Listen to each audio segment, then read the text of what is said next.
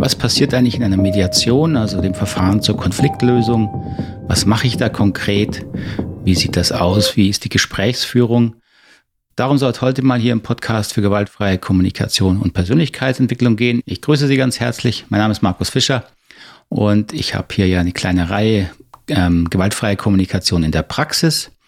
Gibt schon ein paar Episoden, haben Sie jetzt vielleicht gesehen. Und heute geht es eben um das Verfahren der Mediation, also der Konfliktlösung, wenn Klienten zu mir kommen und mit mir besprechen, wie sie eben eine schwierige Situation gemeinsam lösen können. Bevor es losgeht, wieder der Dank an meine Gemeinschaft, die diesen Podcast hier unterstützt und trägt und möglich macht.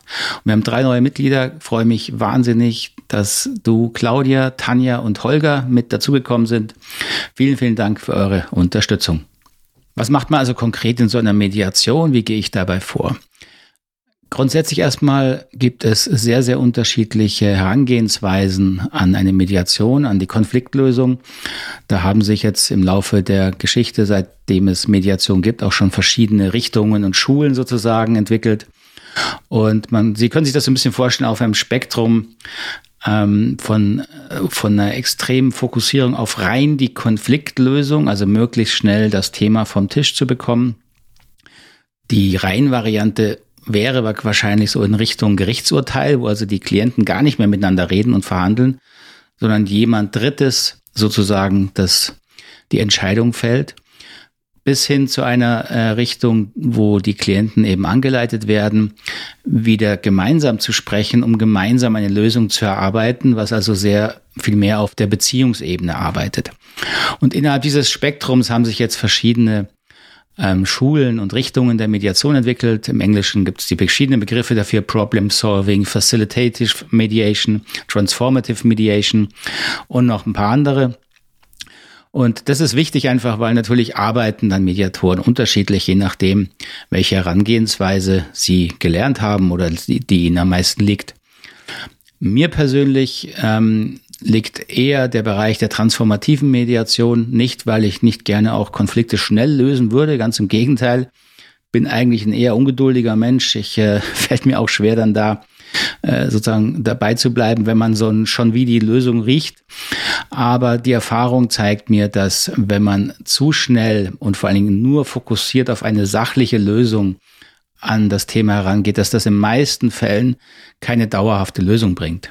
Gerade wenn die Klienten natürlich irgendeine Form der Beziehung weiterhin haben, sei es eine berufliche Arbeitsbeziehung, sei es eine freundschaftliche oder auch eine Partnerschaft, dann bedeutet es ja, dass der Konflikt, die Konfliktlösung ja nicht das Ende dieser Beziehung hoffentlich ist und dass sie auch in Zukunft Probleme haben werden. Und das macht natürlich sehr viel Sinn, dass die Klienten erleben, sie können aus sich heraus mit einer gewissen Unterstützung einen Konflikt lösen. Und natürlich gibt es auch Fälle, in denen diese reine sachorientierte Problembehandlung sinnvoll ist. Wie gesagt, mein und unser Ansatz orientiert sich mehr an der Richtung der transformativen Mediation, die also durchaus auch den Beziehungsaspekt einfließen lässt in die Arbeit und natürlich auch jetzt durch unseren Hintergrund mit der gewaltfreien Kommunikation ist das Thema Persönlichkeitsentwicklung ähm, spielt da natürlich schon auch immer mit rein. Um das Ganze ein bisschen anschaulicher zu machen, habe ich Ihnen einen kleinen Beispielfall mitgebracht, den ich bearbeitet habe, der natürlich verfremdet ist, sodass sich da niemand wiedererkennen kann. Ähm, das Beispiel sind zwei Geschwister, die zusammen eine Firma haben, eine jüngere Schwester und eine ältere Schwester. Nennen wir die ältere Schwester hier mal Anna, die erstere, die jüngere Schwester Bertha.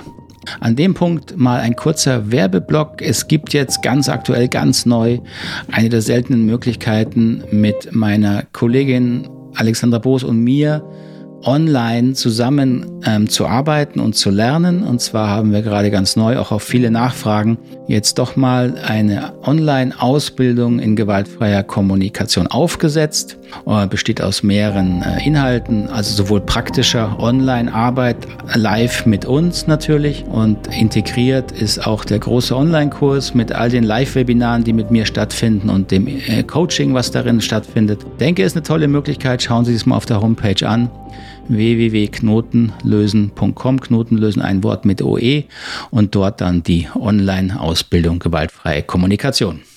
Danke für Ihre Aufmerksamkeit. Anna und Bertha haben also zusammen einen produzierenden Betrieb, haben ungefähr 20 Mitarbeiterinnen und Mitarbeiter und hatten immer wieder Stress in der Arbeit, der sich lange Zeit jetzt nicht so ausgewirkt hat, weil es lief super und ähm, jeder war mit vielen beschäftigt. Ähm, dann gab es eine Weile eine Flaute und haben sie schon gemerkt, ja, dann mussten sie schwierige Entscheidungen treffen. Dann wurde es schon schwieriger in der Arbeitsbeziehung. Und nachdem dann einige Umstrukturierungen anstanden, hat es wohl ziemlich gekracht zwischen den beiden. Und das war dann der Anlass für die Mediation. In dem Fall war es eine Online-Mediation, was wir jetzt ja auch viel machen. Und mein erster Schritt in der Mediation ist im Grunde erstmal so ein bisschen natürlich die Person auch ein bisschen kennenzulernen, aber auch die Dynamik zu verstehen, die zwischen diesen beiden Konfliktparteien läuft. Und deswegen habe ich Anna und Bertha, wir haben uns eben online getroffen. Und äh, bei mir gibt's äh, am Anfang jetzt keine großen irgendwelchen Regeln, an die man sich halten muss, weil das funktioniert in der Mediation meistens sowieso nicht, weil die Klienten im Stress sind. Ja, ich meine, die sind aufgeregt. Konflikt hat man selten gerne. Und dann noch sich mit einem Konflikt der Menschen ja persönlich nahe geht, jetzt mit einem Dritten, einem Externen zu besprechen, ist natürlich auch nochmal eine neue Herausforderung. Das heißt, meine Erfahrung ist mit Klienten, die wollen einfach mal, die wollen ankommen, die wollen reden, ja, dass sie da ein bisschen ähm, einen Eindruck haben, jetzt, jetzt tun sie was Sinnvolles. Und deswegen, da halte ich die Klienten dann auch nicht auf mit irgendwelchen Formalien das, oder irgendwelchen Gesprächsregeln sogar. Das funktioniert sowieso nicht, weil wenn der Konflikt dann anheizt und heiß wird, dann fallen sich die Menschen ins Wort. Natürlich, das muss man dann ein Stück weit steuern als Mediator, aber Regeln einzuführen macht meistens keinen Sinn. Also die kommen an, fangen an zu erzählen. Und natürlich, meistens fangen die Klienten dann schon an, das Thema gleich zu benennen. Das heißt natürlich, ja, der, die andere, in dem Fall Anna hat angefangen, die Ältere zu erzählen. So grob in dem Tenor, ja, ich weiß schon, ich bin die Aktivere und ich treffe viele Entscheidungen schnell. Und da sieht sich meine Schwester Bertha oft so ein bisschen zurückgesetzt, aber die ist halt auch so mit ihrem kreativen Part so für sich beschäftigt und hat einfach nicht so den, den Drive und die Schnelligkeit. Und das nervt mich manchmal auf, auch und da hält sie mich auf. Naja, und, und dann reagiere ich natürlich manchmal patzig, wenn sie sich dann beschwert. Und das, das kann dann auch schon mal äh, heftig werden zwischen uns beiden. So war grob ihre Erzählung. Und so, ich habe beim Zuhören gemerkt, ja, da ist schon jemand, der ist schon auch ein Stück weit reflektiert. Ja, die Person hat schon auch klar, dass da emotional was passiert und kann das auch benennen. Das ist natürlich für mich schon auch wichtig in der Arbeit, weil der Konflikt löst sich natürlich nur, wenn auf der emotionalen Ebene zwischen den Beteiligten sich wieder was entspannt. das heißt, das Thema Emotion wird dann irgendwann auch zum Thema in der Konfliktarbeit. Nicht, dass man drüber redet, aber ich versuche dann natürlich, die Klienten auf dieser Ebene abzuholen, sage ich mal. Wenn sie da gar nicht drauf eingehen wollen, dann wird das sehr schwierig. So, ich höre also auch immer so ein bisschen mit dem Ohr zu, ähm, was vermute ich, was wirklich dahinter ist bei dem Thema was spricht da aus dieser Person? Und wenn ich da der Anna zugehört habe, ähm, dann kam bei mir eben an so ein bisschen das Muster, naja, ich bin halt der, die Große und äh, ich gehe voran und ich treffe Entscheidungen und meine kleine Schwester nehme ich manchmal nicht so ganz ernst. Das hat die Person nicht gesagt, ganz bewusst. Ich sag's auch, das war mein Eindruck. Das heißt, da höre ich dann natürlich schon ein bisschen so ein Konfliktthema raus. So, Bertha hat dann erzählt, ja, meine Schwester ist einfach immer die Chefin in der Firma nimmt überhaupt keine Rücksicht auf mich, die zieht ihr Ding durch und das wird immer schlimmer. Und wenn ich da mal was sage, dann wird sie auch noch arrogant und patzig und ich lasse mir das nicht mehr bieten. Ich bin kurz davor, hier zu kündigen. So, wenn ich sowas höre, dann ist natürlich immer wichtig, dass man den Klienten auch wirklich auch ernst nimmt in seiner inneren Beteiligung, auch in der Ernsthaftigkeit. Und das ist einfach für mich natürlich mittlerweile Routine in der Arbeit.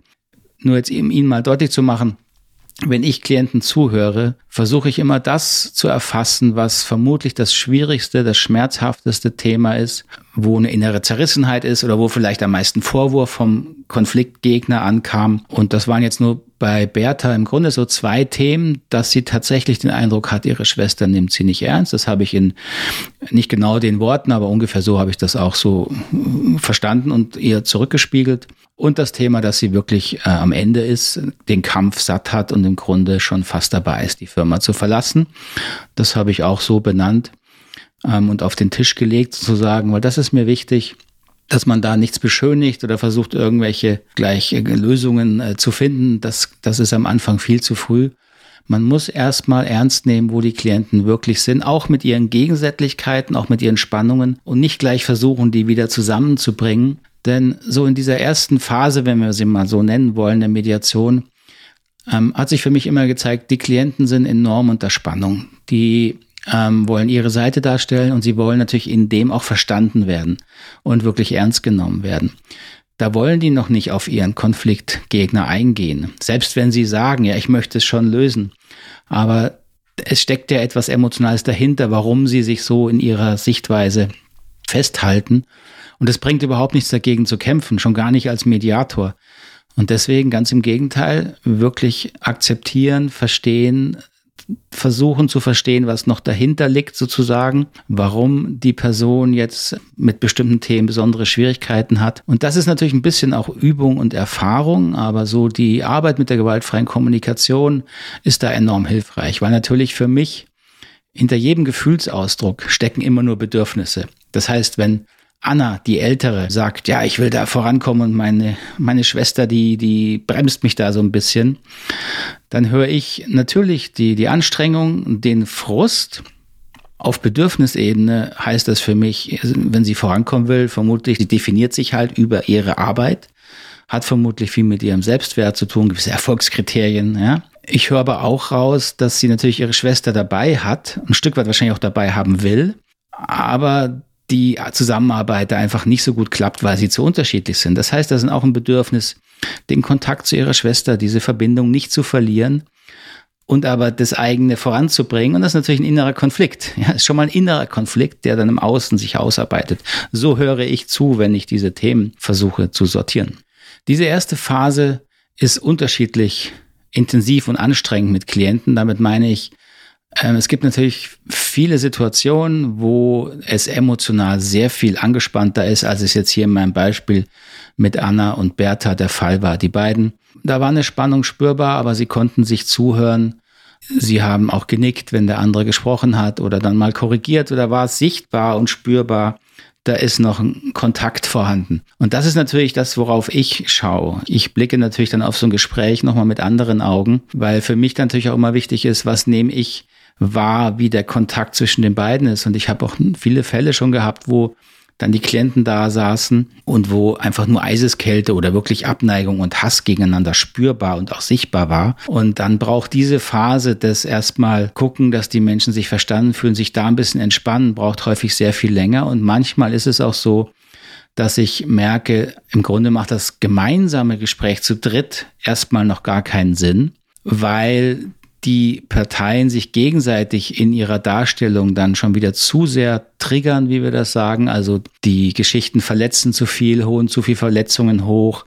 Das schafft schon wieder noch mehr Spannung zwischen den Klienten. Und dann passiert es immer wieder mal, dass ich dann schon relativ früh dann auch sage, dass ich es für sehr sinnvoll halte, dass man erstmal Einzelgespräche führt und im Einzelgespräch mache ich dann genau das, was ich eben auch gerade beschrieben habe, also wirklich den Klienten reden lassen, das versuchen zu verstehen, die emotionalen Spannungen ernst zu nehmen, wahrzunehmen und auch ein Stück weit schon zu verarbeiten, dass der Klient ein bisschen versteht, wo das eigentlich herkommt. Und das heißt, wenn Sie sich dann in Einzelgesprächen ein bisschen entspannt haben, dann kann man wieder gucken, sie in ein gemeinsames Mediationsgespräch zu holen. Das ist dann meistens sinnvoller. So, und wenn wir dann langsam tiefer gehen in der Konfliktklärung, ist für mich eines der zentralen Themen herauszuhören, was ist denn passiert in dieser Arbeitsbeziehung, und das war natürlich da jetzt auch eine private Beziehung, dadurch, dass sie Geschwister waren, was ist denn passiert, das jetzt zu diesem Ergebnis geführt hat, dass so viel Spannungen da sind. Denn das ist ja ziemlich klar, so ein Konflikt entsteht nicht aus dem Nichts, er hat eine Vorgeschichte. Und es ist einfach sehr, sehr hilfreich herauszufinden, welche Erfahrungen in der Vergangenheit zu diesen Verletzungen, zu den gegenseitigen Verletzungen und dann natürlich auch Angriffen, die das Ganze schlimmer machen, geführt haben. Und das kriegt man durch langsames, vorsichtiges Nachfragen heraus und natürlich vor allen Dingen durch ein sich selber auch hineindenken, was könnte denn passiert sein. Und dann biete ich hin und wieder auch Hypothesen an. Also im Sinne von, ich vermute, da waren in der Vergangenheit Situationen, wo das Vertrauen belastet wurde, zum Beispiel durch Entscheidungen der Firma, die nicht gemeinsam getroffen wurden. Dann vermute ich, dass dieses Beziehungsthema, dass Entscheidungen getroffen werden, jemand macht was, zieht den anderen nicht mit, dass das vermutlich auch was ist, was sie schon vorher kennen. Das haben dann beide immer betont. Im Grunde waren sie sehr schnell dazu sagen, ja, ja, wir erleben schon und wir wissen, dass sich da gerade in der Firma was wiederholt, was wir auch als Geschwister schon mitgebracht haben. Das war natürlich dann hilfreich und ist hilfreich, weil dann sehr deutlich wird, dass der berufliche Konflikt ist eben nur ein Symptom der Beziehung, die sie schon mitgebracht haben. Und es ist sinnvoll, an diesem Quellkonflikt dann, wie wir das nennen, zu arbeiten, weil wenn sich da was entspannt, dann entspannt sich auch die berufliche Situation.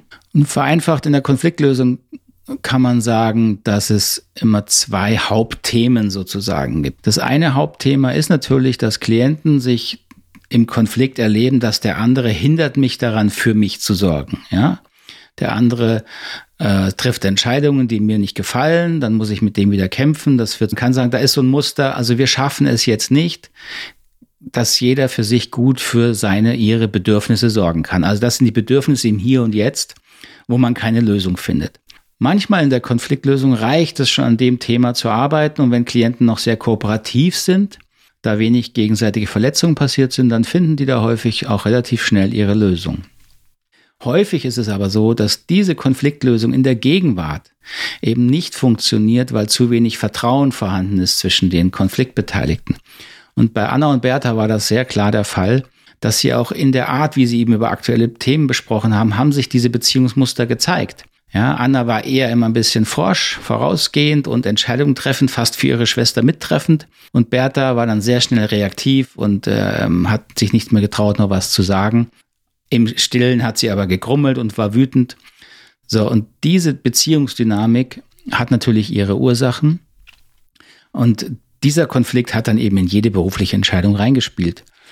Und als wir das klar herausgearbeitet haben, war eben klar, das ist das zweite große Muster, was in Konflikten so häufig ist, dass eben in der Vergangenheit Verletzungen zwischen den Parteien passiert sind, die das Vertrauen so beschädigt und unterminiert haben, dass die Kooperation sinkt, dass das Wohlwollen sinkt, also das gegenseitige Wohlwollen, das Aufeinander schauen, die Bereitschaft dazu sinkt. Und das führt natürlich dann zu, zu weiteren Konflikten und Verletzungen. Und was es sehr häufig braucht, ist, dass man erstmal in der Vergangenheit quasi schauen muss, was ist passiert, warum ist das passiert und dass in, dass die Klienten dieses alte Verletzungsthema ein Stück weit aufarbeiten, dass sie sich da gegenseitig nicht weiter Vorwürfe machen. Denn wenn sie das schaffen, dann heilen sie ein bisschen ihre gemeinsame Vergangenheit und das setzt dann sehr, sehr viel mehr Kooperationsbereitschaft wieder frei, gegenseitiges Verständnis frei und das braucht man für diese Konfliktlösung in der Gegenwart. Also das sind so ganz grob die zwei Themen, die ich versuche in der Arbeit mit den Klienten erstmal herauszuhören Liegt das Problem wirklich nur im Hier und Jetzt? Schaffen Sie es gerade nicht zusammen gut zu sprechen? Dann ist es häufig gar nicht so viel Arbeit. Oder sonst, was ist in der Vergangenheit passiert, was das Vertrauen so kaputt gemacht hat? Und dann muss man daran arbeiten. So dieses da Arbeiten an diesem Vertrauensthema ist im Grunde dann eben auch ein Vergebungsprozess, weil was passiert ist, dass die Klienten sich eben gegenseitig vorwerfen, du hast mir früher wehgetan, du hast mich verletzt, du hast mich enttäuscht, du hast mich übergangen oder was auch immer. Und das hängt nach sozusagen. Ja, wir haben halt ein Gedächtnis und vor allem ein emotionales Gedächtnis. Und dann können Klienten diese Verletzungserfahrung nicht loslassen, knüpfen die an ihr Gegenüber. Das heißt, wenn sie ihrem Gegenüber zuhören, kommt praktisch immer wieder diese alte Erfahrung hoch. Und das verhindert natürlich eine gute Zusammenarbeit. Und um diese alte Erfahrung zu verarbeiten, braucht es einen gegenseitigen Vergebungsprozess. Diesen Vergebungsprozess leiten wir dann natürlich an. Und die grundsätzliche Idee ist, dass die Klienten sich gegenseitig wieder verstehen müssen, dass der andere oder die andere das damals nicht wirklich aus Feindseligkeit gegen den anderen gemacht hat, auch wenn das häufig so verstanden wurde natürlich, sondern auch hier wieder um eigene Bedürfnisse zu erfüllen und es häufig keinen besseren Weg aus der subjektiven Sicht des Klienten gab und das gilt eben für beide. Und wenn beide Klienten das schaffen, ähm, das anzuerkennen, dann entspannt sich sehr viel in diesem Konflikt, dann geht sehr viel von dieser aggressiven Energie aus diesem Konflikt raus Äh, das haben wir gemeinsam in dem Konflikt jetzt mit Anna und Bertha ein Stück weit auch geschafft, weil sie dann offen darüber sprechen konnten, wie es eben auch war. Viele Erinnerungen an ihre gemeinsame Geschwisterzeit, wo dieses Muster immer wieder war und wo sie es ein Stück weit geschafft haben, da sich gegenseitig jetzt zu sehen auch zu sehen, dass sie das heute als Erwachsene natürlich häufig auch ähnlich bewerten. Ja, haben beide gesagt, ja, das war nicht toll oder haben beide gesagt, ja, stimmt, da hast du auch nicht immer gut reagiert. Also da ist dann langsam ein Verständigungsprozess instande gekommen der ihnen geholfen hat, diese alten Vorwürfe ein bisschen entspannter zu sehen, ein bisschen loszulassen. Und sie haben dann selber gemerkt, dass das natürlich sofort Auswirkungen hatte auf ihre konkreten, auch beruflichen äh, Entscheidungen. Es ist natürlich auch spannend für Sie, ein bisschen zu hören, was mache ich denn dann konkret in so einer Mediation? Also Klienten erzählen was von alten Geschichten, von alten Verletzungen. Und was ich im Grunde immer nur mache, ist zu versuchen, wiederum das sehr ernst zu nehmen, gerade auf einer emotionalen Ebene. Das heißt, ich versuche mich dann da rein zu denken, rein zu fühlen und in meinen Worten auszudrücken, was die Person, was der Klient erlebt hat. Und dann ist natürlich meine Intention immer so ein Stück weit, dieses Thema Selbstverantwortung reinzubringen dass ich den Klienten ihre eigene Geschichte in einer anderen Struktur und anderen Perspektive zurückgebe. In dem Sinne, dass sie erleben, ja, was da an Gefühlen passiert ist, hat eben mit ganz eigenen inneren Prozessen zu tun, mit eigener Bewertung und eben auch mit eigenen Bedürfnissen. Das ist jetzt nicht so, dass ich da drüber rede, also ich erkläre das den Klienten nicht, sondern ich lasse das in meine Reaktion, in meine Arbeit mit den Klienten einfließen und das lässt sich natürlich jetzt schwer so beschreiben. Das müsste man äh, erleben. Das erleben Sie bei uns in Ausbildungen. Da trainieren Sie das dann auch. Ähm, aber das ist im Grunde das, was ich mache. Ich übersetze in Anführungszeichen ganz viel die Aussagen der Klienten. Immer mit dem, mit der Intention, die Selbstverantwortung für ihre eigenen Prozesse darin zu stärken. Diese Übersetzungsarbeit, die ist jetzt schwer zu beschreiben das muss man trainieren, man muss es erleben. Das ist halt auch die Grenze dessen, was Sie sich jetzt auch anlesen zum Beispiel können oder auch was Sie jetzt in so einem Podcast hier mitnehmen können. Das sind Lernprozesse, die Sie selber erfahren müssen. Ähm, dieses emotionale Arbeiten mit diesen Themen lernt man nicht aus Büchern. Ich sage immer in meinen Ausbildungen, diese Empathieprozesse, ja, Empathie zu geben, wie wir es nennen, das lernt man durch Empathie bekommen. Darin liegt dann auch der Persönlichkeitsaspekt. In unseren Ausbildungen arbeiten Sie mal an eigenen Themen mit empathischer Unterstützung, damit Sie erleben, Empathie hat eine unglaublich klärende Wirkung. Aber erst diese innere Erfahrung gibt Ihnen ein, ein wirkliches, eine wirkliche Erfahrung auch der Begriffe, die wir verwenden. Ja, der Begriff Bedürfnis ist sehr einfach, aber wie wir in der gewaltfreien Kommunikation verwenden und wirklich meinen, lässt sich im Grunde nur durch eigene Arbeit erfahren. So, und diese empathischen Prozesse, das ist im Grunde das, was, was schwierig ist ähm, äh, zu lernen, weil es braucht ein bisschen Zeit, es braucht auch äh, einfach diese, diesen Rahmen, der einem dabei hilft. Aber es ist sehr, sehr hilfreich und eben auch und gerade in der Konfliktlösung eine tolle, tolle Möglichkeit, um Menschen zu helfen. Gut, ich hoffe, das hat Ihnen ein bisschen Einblick gegeben in dieses sehr, sehr komplexe Thema Mediation und Konfliktlösung. Sie wissen, wenn Sie Fragen haben dazu, melden Sie sich gerne, schreiben Sie mir eine E-Mail an fischer.knotenlösen.com oder schreiben Sie meine WhatsApp. Äh, Kontaktdaten wie immer unten in der Beschreibung. Ich freue mich über jede Rückmeldung und freue mich natürlich auch besonders, wenn Sie diesen Podcast weiterempfehlen oder ein, eine, eine Bewertung geben auf dem Portal, wo Sie ihn vielleicht gerade hören. Und wenn Sie ihn hier sehen, gerne auch unten einen Kommentar reinschreiben. Ganz vielen Dank. Ich wünsche Ihnen alles, alles Gute. Bis zum nächsten Mal. Tschüss. Ade.